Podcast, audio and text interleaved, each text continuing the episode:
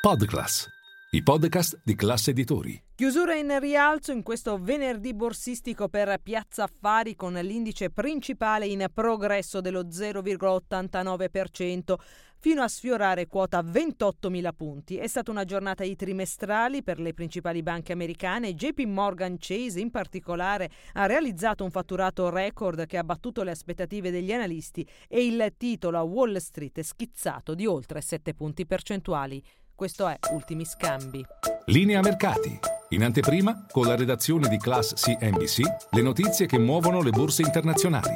A Milano, grazie proprio alle trimestrali a stelle e strisce, bene i finanziari Popolare Emilia Romagna con oltre il 4,5% di rialzo è stato il titolo migliore seguito da Unicredit, Banco BPM, Intesa San Paolo, Banca Monte dei Paschi di Siena, tutti con rialzi superiori ai 3 punti percentuali. In luce anche il risparmio gestito da Fineco Bank in crescita del 4,5% fino a Mediolanum e Azimut, con quest'ultima oggetto di una limatura del prezzo obiettivo a 20 25 euro da parte degli analisti di Intesa San Paolo che però hanno confermato la visione positiva sul titolo grazie ai risultati della raccolta netta di marzo. Denaro nell'ambito dei titoli industriali su Iveco più 1,68% che ha chiuso il 2022 con un utile netto adjusted di 225 milioni di euro. L'Assemblea ha approvato il riacquisto massimo di 10 milioni di azioni ordinarie per un totale di 130 milioni di euro da realizzarsi entro 18 mesi.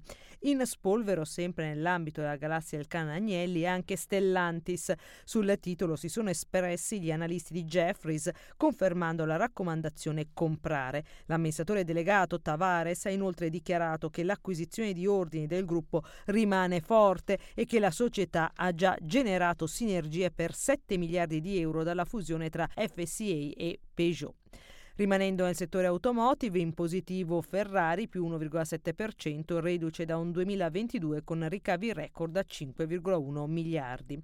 Prosegue il momento positivo del settore del lusso dopo la seduta di ieri, mm, segnata da forti guadagni. Bene, oggi Cucinelli, Toz, Ferragamo. Ha chiuso in negativo invece Era, giù di quasi 3 punti percentuali, titolo peggiore dopo l'apertura caratterizzata dal segno positivo. Il titolo ha registrato un forte interesse degli investitori per il suo secondo Sustainability Linked Bond per un valore di 600 milioni di euro, ricevendo richieste di sottoscrizione per circa 2,7 miliardi di euro.